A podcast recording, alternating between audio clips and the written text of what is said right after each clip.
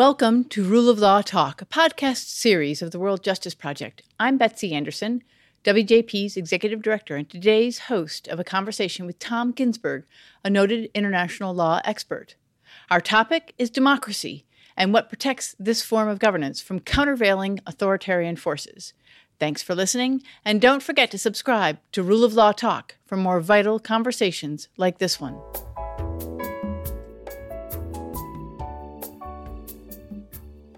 In recent years, the world has witnessed worrying patterns of many democracies shifting toward authoritarianism.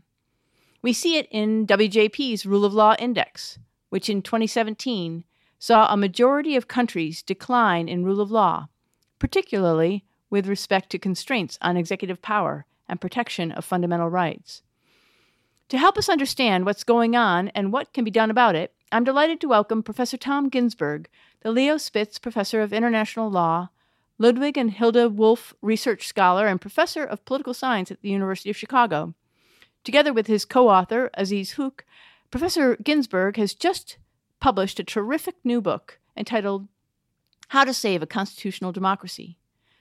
The book takes a, a look at the trends we are seeing in demo- democratic governance around the world and drawing on comparative constitutional and political analysis, it provides insights into the elements of institutional design that can make a difference in the face of an authoritarian onslaught. Tom, welcome to Rule of Law Talk. Thanks so much, Betsy. It's a pleasure to be here. Let me um, just start our conversation by asking you what inspired you to write this book. Great. Well, I, of course, have been uh, concerned for many years about uh, what institutional features promote democracy or hurt it. Uh, but the immediate inspiration actually was the election of November 2016 in the United States, uh, which you know led us to think that these trends that we'd been observing around the world might uh, indeed have some relevance for for us in America.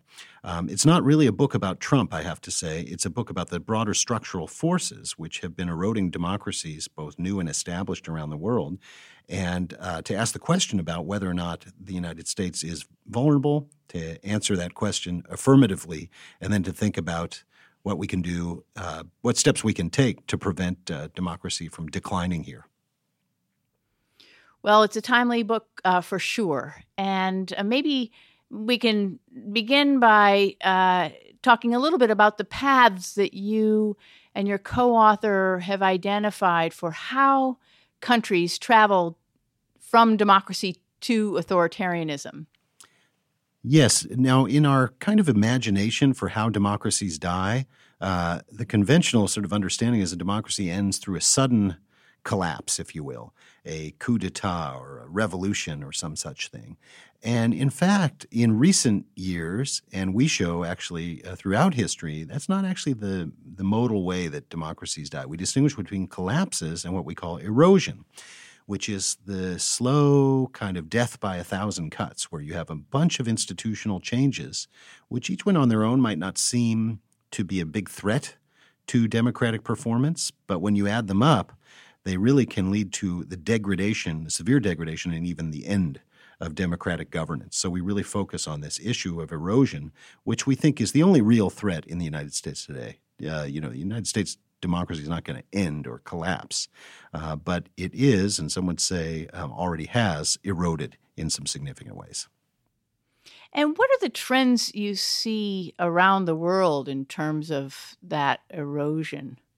Are you seeing the same thing that we're picking up in the rule of law index of kind of uh, increasing number of countries slipping away from democracy? That's right. We're seeing, again, kind of slow erosion in democratic quality, slow erosion in the rule of law, which we think, by the way, is a fundamental feature of democracy in our definition, um, and attacks on sort of fundamental rights that are also necessary for the rule of law and democracy to function. Things like freedom of speech, freedom of assembly. Civil society is under attack in many countries around the world through new legal requirements. Uh, free media is under attack in many countries around the world in various ways, not just legal, but uh, physical violence directed at journalists and such. And so we are um, really observing a kind of spread of the techniques of erosion around the world, just as we witnessed a kind of wave of democracy in which kind of ideas spread across borders. Now we're witnessing a kind of counterwave of ideas and techniques that are used to pressure democracy being sp- spread from country to country. Um, and you know, we talk a lot about what those are. Some of them are involve, um, uh, for example, the use of libel law by government to close the space for open discourse. Uh, again, physical attacks on journalists, registration requirements for civil society, pressure on universities, manipulation of elections, uh, and so on. And remarkable thing from our point of view is how many of these mechanisms are pursued through law. That is, the law is not just uh, an instrument of openness for societies, but can be used, of course, as a tool for repression and constraining uh, public space. And that's really makes it, I think, important for lawyers and political scientists and others who are interested in this to work together in a kind of interdisciplinary way. Yeah, that's certainly a challenge for an organization like WJP. We see what some have characterized as a weaponization of law, and it's uh, it's it's a stealth approach, of course, um, and very challenging because each each of these steps can be characterized as as legal, as even an expression of the rule of law rather than countering rule of law. It's hard to hard to really see how we can respond to that. Right. Uh, and many of the things that we as a community have been promoting, uh, things like uh, you know, well, judicial power, judicial independence, and such, obviously can be turned around um, in service of repression and regression. And uh, so that you know requires us to think hard about exactly you know what substantive values we want in the law, uh, a kind of thicker notion of the rule of law than the traditional one. And this is, of course, one area in which I commend the WJP for recognizing that the rule of law is a multifaceted phenomenon and has uh, a lot of different aspects. And we really need to kind of look at each of those, um, well, obviously together, but we can look at them discreetly as well. Right. Well, maybe you can give us a, uh, we can dig into one or two particular case studies of this kind of democratic erosion and we can get a sense of what it looks like in in as it unfolds and in practice. Sure. I mean, there's been a lot of attention to Hungary around the world, and I think it's a pretty good case. Um, you had a single election won by uh, um, uh, Viktor Orban's party, Fidesz, in 2011 in the aftermath of the financial crisis. So, you know, crises, that tells us one thing that crises, economic challenges pose a fertile environment for illiberal actors to kind of take over. Uh, but the critical steps were then taken through law after that election. And I note that Viktor Orban is a lawyer, um, as Putin is a lawyer, and uh, Kaczynski in Poland is a lawyer. The lawyer, lawyers, you know, understand the power of law to dismantle democracy if that's what you want to do.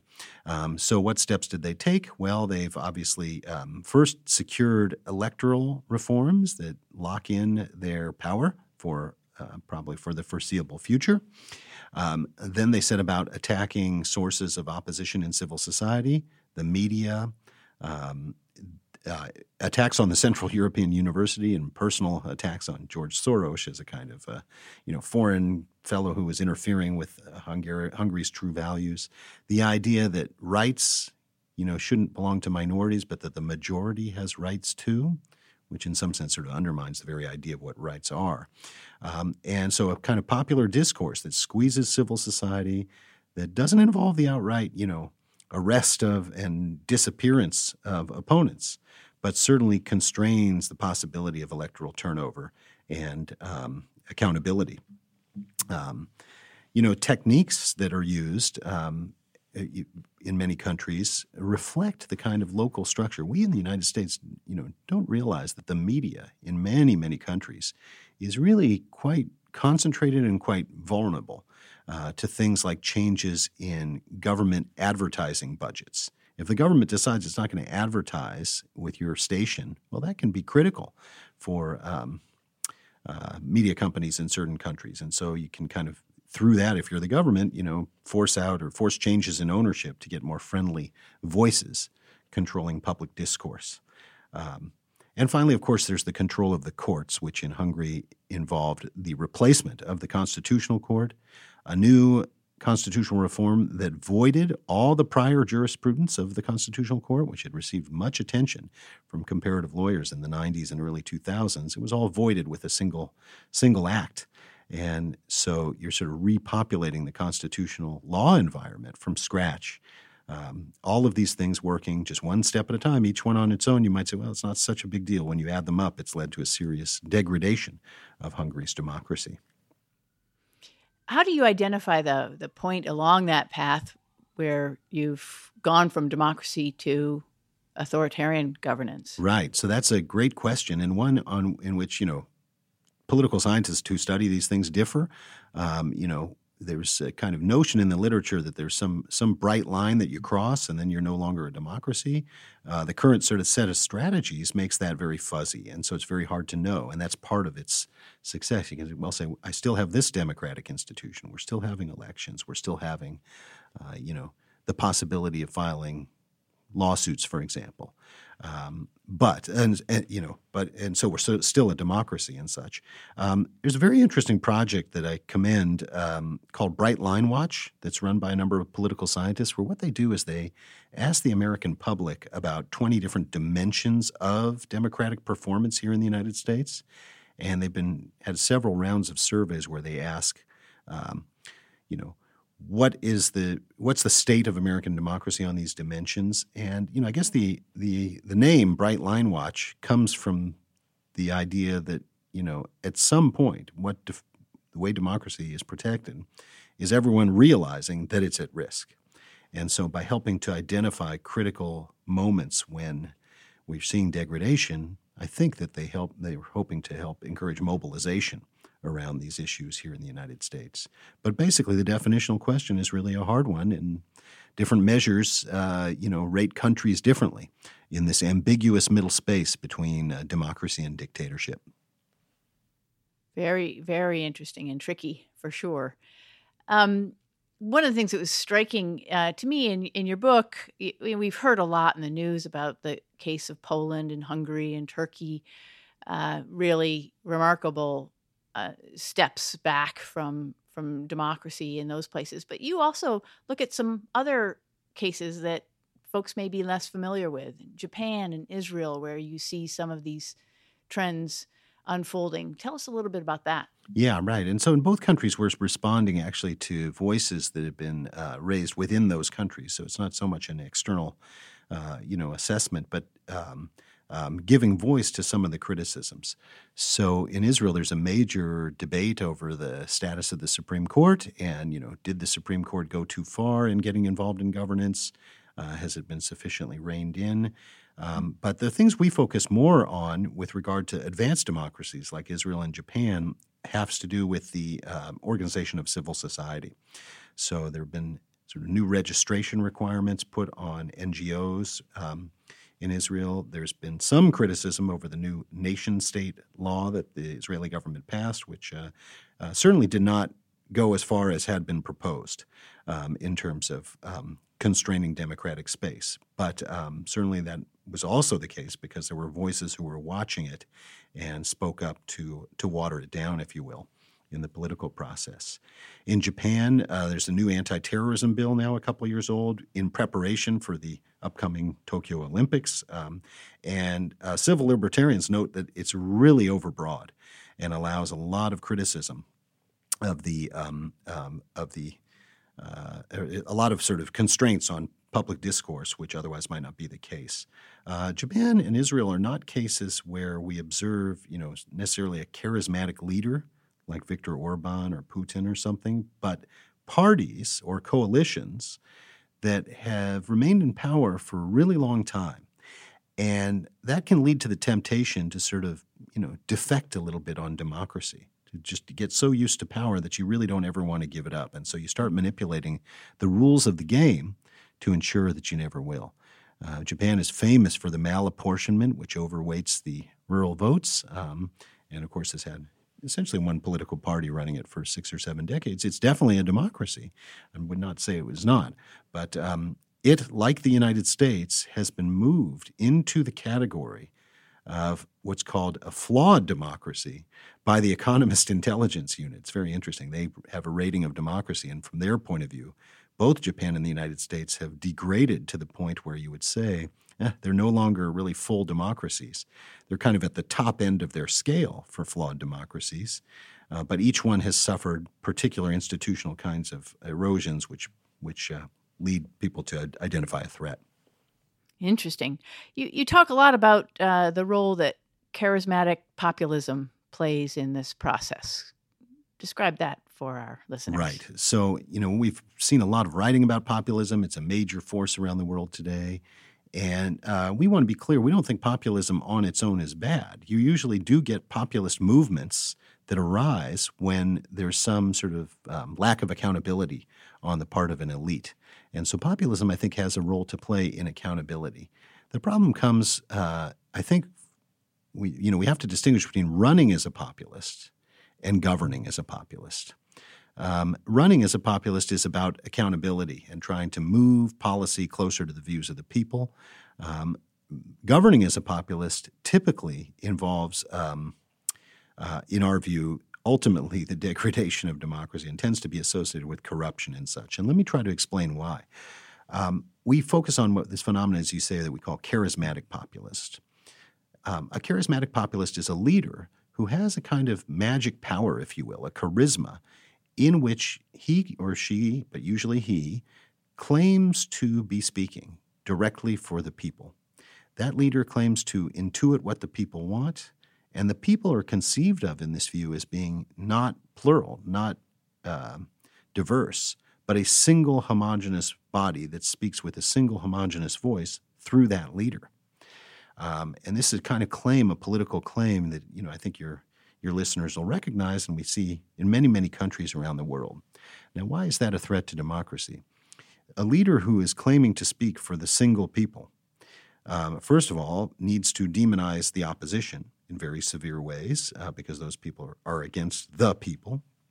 Um, but secondly, has no need for any intermediate institution between the leader and the people. So you might imagine that the the uh, you know institutions like checks and balances, Congress, the courts, and such, to the extent that they don't go along with the leader's you know, voice, if you will, um, then they become themselves a threat. Civil society, uh, you know, institutions that sort of exist between the state and the society, in some sense, are to be treated as a grounds for or a territory of partisan battle and are only to be legitimate if they go along with this leader's you know speaking for the people so it's really interesting i think when you look at populists around the world and you can think about hugo chavez in venezuela you can think about orban in hungary um, um, you know, they come in, and Erdogan in Turkey. They come in all kinds of varieties, not left, not right. You know, um, they're come in all kinds of political styles. What they have in common is they claim to speak for the people, and they try to dismantle intermediate institutions or to sideline them to enhance their power. And of course, that naturally leads to the point about corruption, uh, because once you've got total control, you and your your cronies, your cabal, um, you know, loot the state. And that's what we also see over and over again. You know, since the time of Huey Long in the United States, it is funny. It's interesting how populists tend to end in um, corrupt scandal, and uh, uh, even if they do bring about needed corrections in policy, it often doesn't end well. And so, in my view, we need ways to channel that populist impulse and keep it from being associated with a charismatic um, you know the particular fate of a charismatic individual fascinating it's almost as though uh, it's up it becomes an upside down world where uh, the the institutions that we consider safeguards of democracy get characterized as anti-democratic. So you get the media being characterized as the enemy of the people for example. It's uh, it's very challenging to contend with. One of the one of the surprising and disturbing points in your book is that uh, is that many of the checks and balances that we are taught to rely on uh, and to uphold democracy, at least as a as a um, uh, as a constitutional matter, are weaker than we might think. Um, and including here in the United States, uh, you've reached a conclusion that our our Constitution may not be the as sturdy a, a, safeguard as we might expect. Tell us about that and what you uh, why, why you think that's the case. Right. So one of our themes is that uh, Americans, you know, tend to think of ourselves as exceptional.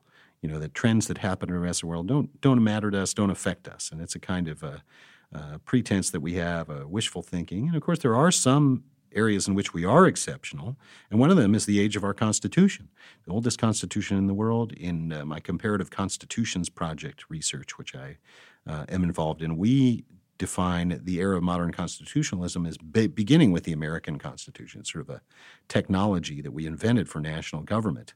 Um, and you know, so the age of it is exceptional, and many would say that that you know immunizes us from any kind of threat of backsliding.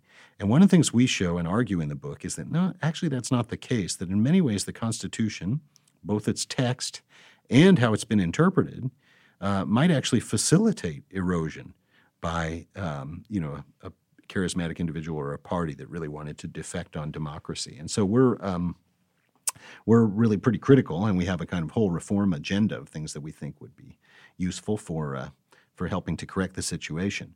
Um, so the checks and balances, of course, is the logic of Madison's design. Madison famously thought that ambition had to be set up to counteract ambition, that institutions would act uh, to defend their own power against other institutions, and you know that thus, if you had enough complex institutions in a system of government, we'd be protected from from tyranny. And you know, it's a brilliant idea, um, but he was writing about it and he was working on the Constitution in an era before there were political parties. So if you think about it, you know, checks and balances assumes the court and the Congress and the president are going to check each other as institutions. Um, but if you have a single political party that unifies all those branches, well, then the incentive is not to check each other, but in fact to govern together um, and perhaps, in an extreme case, this is you know not the modal one, but the extreme case to to keep the other side from ever really competing for power. And so, um, you know, checks and balances on their own need to take into account the politics of the situation. And so that's one thing where we think the Constitution is a little bit out of date. Um, now, you might say, what then should we do, or what what do how do modern constitutions resolve this problem? You know, if you were to go to uh, a country where they're writing a new constitution today, the Gambia is considering constitutional reform. Uh, Tuvalu, tiny Tuvalu in the Pacific, a number of countries in any given year are going to be rewriting constitutions. And, you know, when they do that, they are looking around at the experience of other countries, and there's kind of trends that we can see in design. And one of them is um, to have special institutions that are insulated from normal politics just to focus on the accountability task. Um, so in South Africa, they call these Chapter 9 institutions because that's the chapter of the Constitution that they're found in. Um, it would be things like a counter corruption commission. Uh, institution in South Africa, they have a called a public protector that is very much like an ombudsman. Uh, and by the way, that office was really critical in South Africa in helping to bring about the downfall of Jacob Zuma simply by insisting that he pay back the money for that he spent, uh, the government money that he spent on his on his own house, uh, and insisting that Parliament uh, actually take that take that report seriously and such. And so these accountability institutions can play a major role in preventing degradation of democracy, in preventing partisan takeover and capture. Um, and so I'm I'm I'm really uh, a big fan of them. And of course, our Constitution in the United States lacks them completely because it was written before they were really an invention. Um, and so I think that's something that we ought to think a lot about is how to constitutionalize or develop accountability institutions that are really protected and insulated from uh, partisan control. Yeah, it's it's uh, it's of course one thing if you're starting with a blank slate and writing a new constitution to uh, slip in some of those those checks.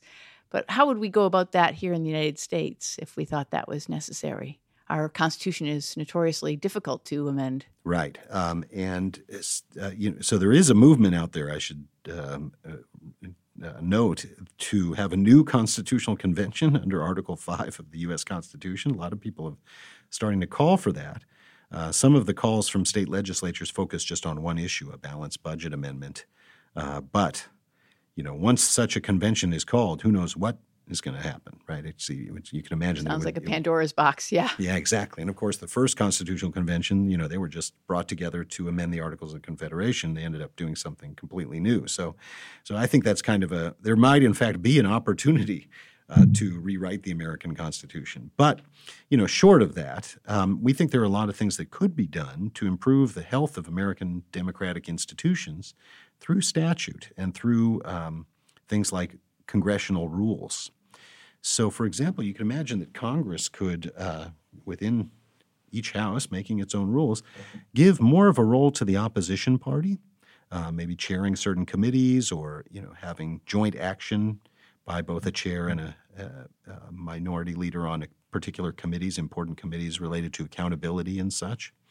Um, and you know, I think one virtue of that kind of approach, it, it sounds fantastic from the point of view of America today and how polarized we are. But one of the virtues of recognizing the opposition is that you kind of, you know, acknowledge that an opposition plays a critical role in a democracy.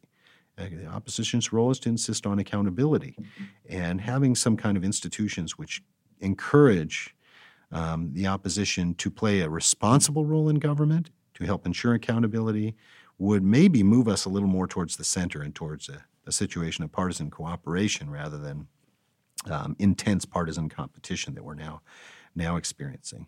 So that's one thing you could sort of tinker with congressional rules.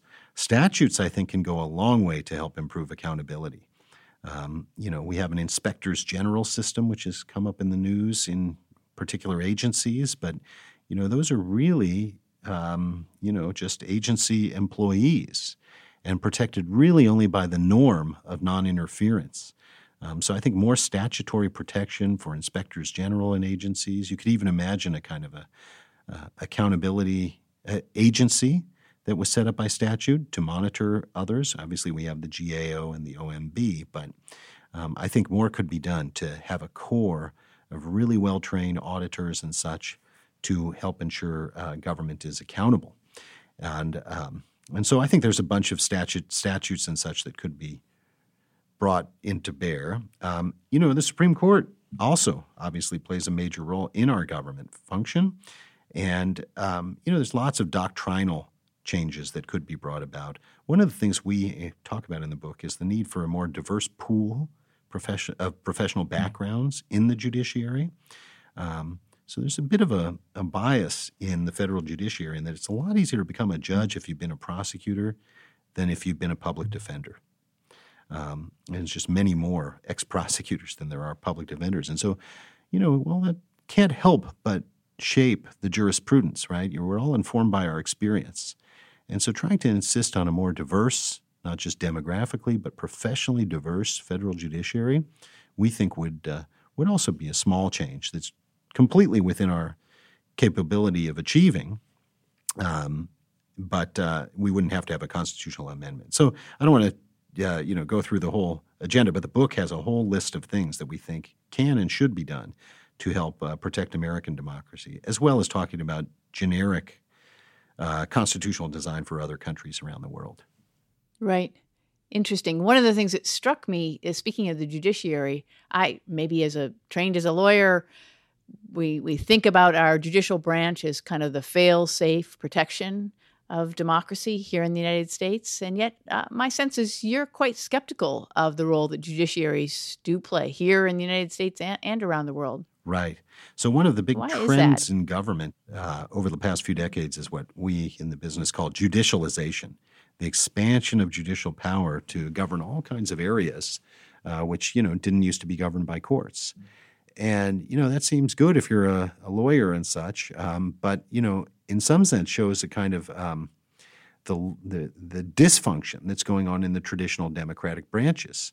So whenever I see a country where the courts are making major decisions, it, it, it uh, you know, and sort of shutting out uh, the legislature, I think it creates a perverse set of incentives where the legislature can get away without taking tough decisions about governance. Um, but also is not really being completely responsive or responsible um, in terms of the way government you know should run. And so, you know, the trend towards judicialization, although many of us celebrated it, um, obviously also leads to a lot of things being put on the shoulders of the judiciary, which they may or may not have the capacity to handle, and maybe from an ideal sense should not be handling. Um, in terms of the United States judiciary, we talk a lot about specific, you know, doctrines, constitutional doctrines, and such um, that would actually facilitate, um, uh, you know, democratic erosion if you had a, a sustained attempt to do it. Um, you know, things like qualified immunity, for example, whereby judges are, um, you know, very deferential. They've created a doctrine which makes it really, really hard to recover if your constitutional rights are violated by a law enforcement officer. And um, that's, you know, uh, creates a kind of, you know, moral hazard in, in law enforcement that I think we, you know, many citizens experience. Um, and, you know, it's it's a relationship which could be restored, I think, through judicial doctrines that are that are that are less automatically deferential. Um, and you know, there's many other examples, but I do think the big question, of course, is you know what should the role of the courts be in governance? Um, I should say, uh, you know, I think we're in a really bad place as far as this goes. Um, you know, the Kavanaugh hearings uh, sort of highlighted the fact that the court is not just playing a direct role, but it's become a major issue in electoral politics itself. And I don't think that's what the founding fathers intended. I don't think it's healthy for the court, and I don't think it's healthy for the democracy. Um, so I'd like to see a lot of reforms to the federal courts, uh, both to expand their capacity to do the jobs they were they were made to do, but also to tone down the politicization. Um, and um, you know, a lot of other scholars are talking about things one could do to make the Supreme Court less of a political hot potato. Sounds like an important topic for yet a whole nother podcast conversation. um, just on the judiciary, I want to also ask about the bureaucracy.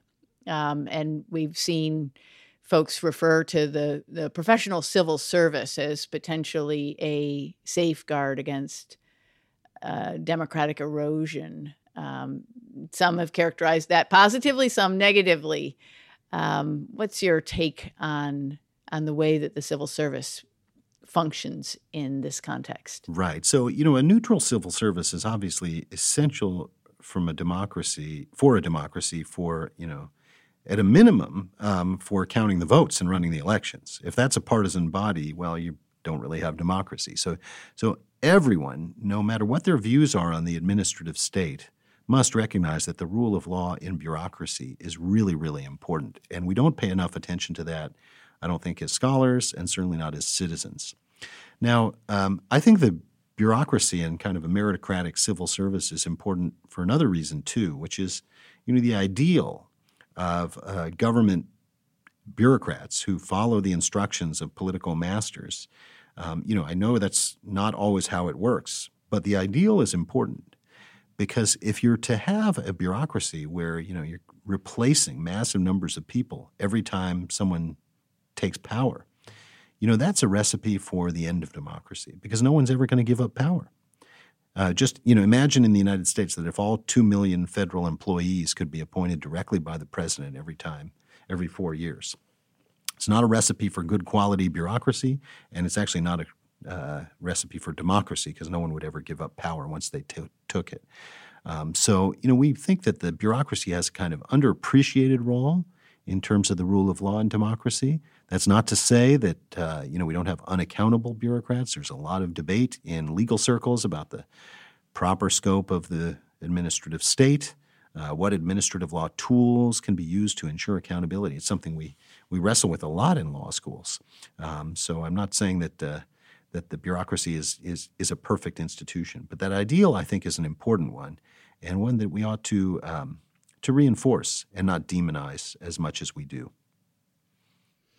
We we saw in the New York Times uh, recently uh, an anonymous letter from uh, a, civil servant. Um, seems like somebody maybe senior in the administration of the Trump administration, suggesting that uh, he or she, uh, together with others, was uh, working hard to uphold the rule of law against against countervailing forces. What's what's your take on that? Um, is was that a plus or a minus for democracy and rule of law? Well, it was a strange moment, uh, and we don't know if it was a senior senior civil servant or a political appointee. No one knows. Um, and course, the news cycle has now moved on, and so we're on to bigger and better things. But certainly a strange moment. It sort of both confirmed uh, the the discussions of the deep state, which is resisting, you know, political control, but also trying to reassure us at the same time. Don't worry, we have it all uh, in line. The bureaucracy is going to take care of things. Don't worry about the president's tweets and things like that. And so, uh, a really interesting moment, but it did draw bipartisan condemnation.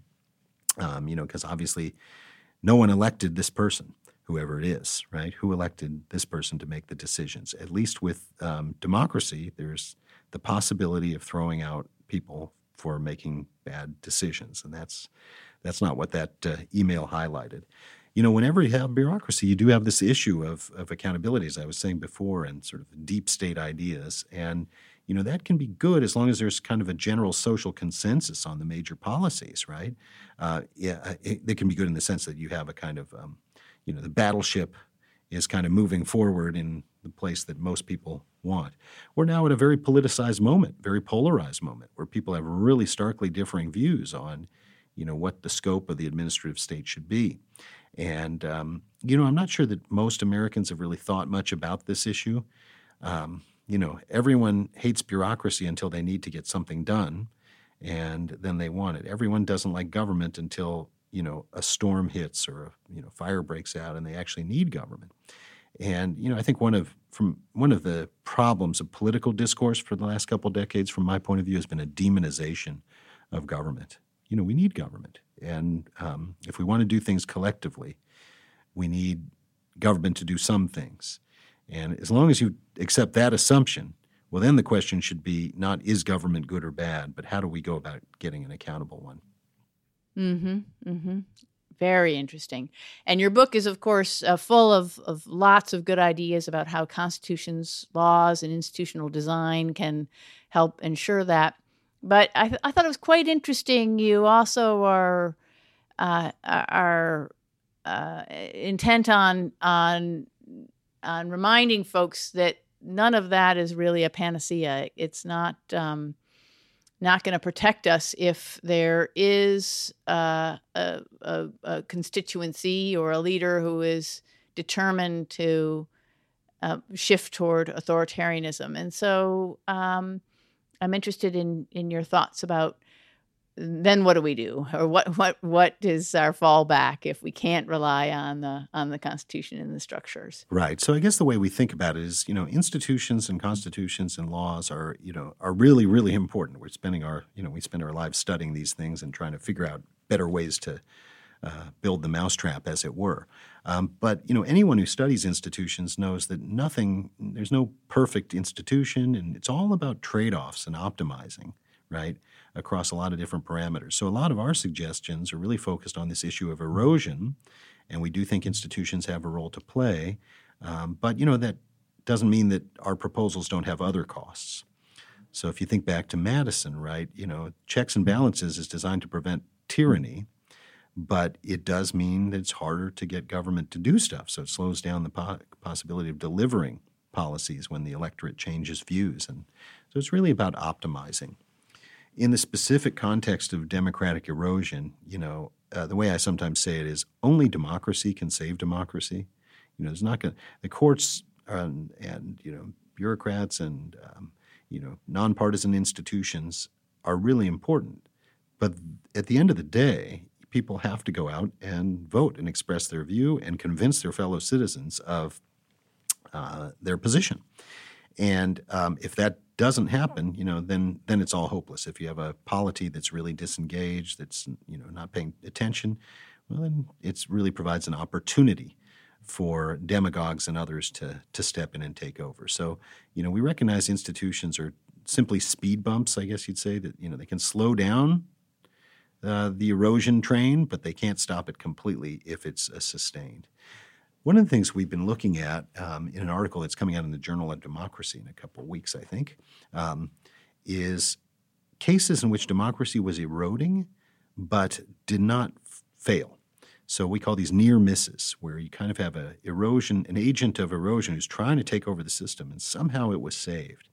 And one of the really interesting things we discovered there is that in many cases, it's institutions which themselves do not have democratic legitimacy that end up saving democracy. So in Sri Lanka, when uh, Rajapaksa was trying to take over the whole country, and he may yet come back, but um, when he was on his way to a third term, well, there was a defection in his party, and um, Sirisena, the current president, decided to run against his co partisan and won the election. Um, but that wasn't enough because that depended on a neutral institution to count the votes, and Rajapaksa apparently tried to you know, manipulate the vote counting. It depended also on the military, which, you know, was not going to come out in the streets to overturn that election. So those are examples of institutions which are, you know, not themselves, they don't have democratic legitimacy. Military, bureaucracy, courts, but they're critical for democracy to be saved. And that's why we do think that this um, emphasis on institutional design, on you know drawing good people into into government service, into structuring the institutional relationships, um, is really important because those institutions can allow the democratic processes, parties and elections and such, to play their to play their role and prevent uh, backsliding from tipping over into true authoritarianism. Very interesting. So maybe we think of of all of these these laws and institutions as tools um, but then we also need people, leaders, to seize them and use them in in important ways um, to set us on the right track at different critical junctures. That's certainly right. Um, you know, there's no nothing is automatic, and at the end of the day, these are human institutions populated by people, and so you know things like ethics and uh, and uh, um, you know having a vision for positive vision for what government can do become really important. Fascinating. Well, I uh, can't recommend the book enough, uh, Tom. I really think it's uh, it's a tour de force. It is rich in case studies and ideas, and uh, I encourage folks to grab a copy and read it. It's uh, certainly a book for our times. Uh, thanks very much for joining me today on Rule of Law Talk, and uh, we'll look forward to a future podcast discussion on the judiciary. I think we've got work to do there. That's my next book, I guess. okay, terrific. Thanks again. Thanks, Betsy.